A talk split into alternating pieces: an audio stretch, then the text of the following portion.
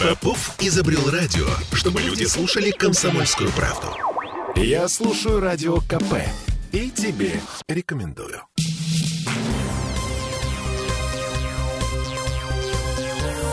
Темы дня.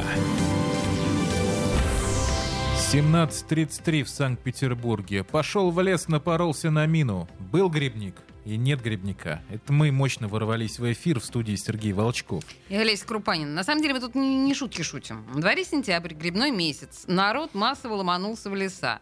А между тем до сих пор земля в окрестностях Петербурга и в отдельных районах Ленинградской области таит в себе тонны смертельного наследия военных лет.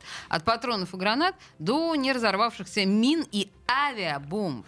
В теории нарваться на мрачное эхо войны можно где угодно. Однако есть особо опасные районы, где концентрация взрывных предметов в земле прям-таки зашкаливает. Мы попросили назвать их опытного поисковика, руководителя поискового отряда «Высота» Андрея Пименова. И вот что услышали в ответ на нашу просьбу. Кировский район, места ожесточенных боев Синявина, река Назия, то есть вот эта территория. Вдоль побережья вы имеете в виду? Да, да, Гайтелово, Поречье, где во время войны велись активные там Невский пятачок, то есть надо аккуратно, да. То это Кировский район в этом плане опасен? Кировский, в принципе, Тоснинский тоже, где проходила линия обороны Ленинграда, да, блокадная кольцо. А в Тоснинском где конкретно можно назвать какие-то самые такие, ну, скажем так, горячие точки? Горячие точки, ну, даже непосредственно вблизи жилья, поселок Тельмана, река Ижора, в районе ямы Жоры.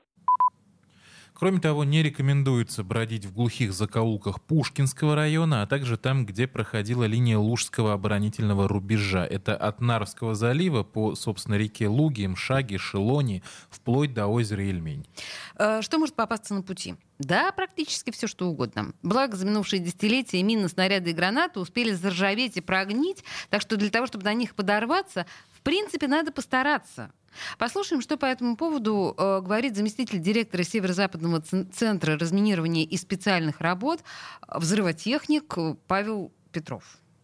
Ну, Подрываются они не потому, что шли и что-то на что-то наступили. В 90% случаев, 99 даже, наверное, это когда шел, нашел, начал разбирать, раскручивать, стучать об стену, об э, дерево, и он произошел взрыв. Встречаются и итальянские боеприпасы, и чешские, и французские, испанские, потому что здесь же вот блокада была, когда Ленинграда, здесь же очень много было таких легионеров, грубо говоря, из других стран, поэтому очень много встречается такого нового, и что здесь испытывали немцы, и мы испытывали что-то здесь новые боеприпасы различные, которые не маркированы или отсутствуют во всех справочниках. Они почти в 90% сохранили свою боеспособность. Там же взрыватель, у всех стоит взрыватель, плюс-минус одинаковый. И, грубо говоря, когда люди начинают стучать, бить, он просто детонирует, происходит взрыв. То есть только специалист может отличить снаряд или там какой-то боеприпас, в котором отсутствует, например, взрыватель. Ну, потому что там может быть, например, как на гранате, отгнить верхняя часть, а внутри взрыватель остался. Человек смотрит, что, о, вроде взрывателя нет. Бам, стукнул, бам, взрыв. Все. Бам, стукнул, бам, взрыв. Вообще Всё. отличная история, да.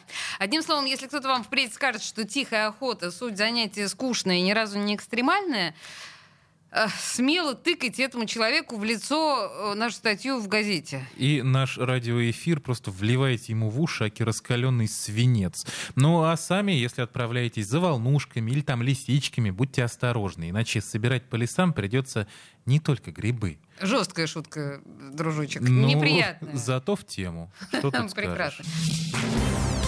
Темы дня.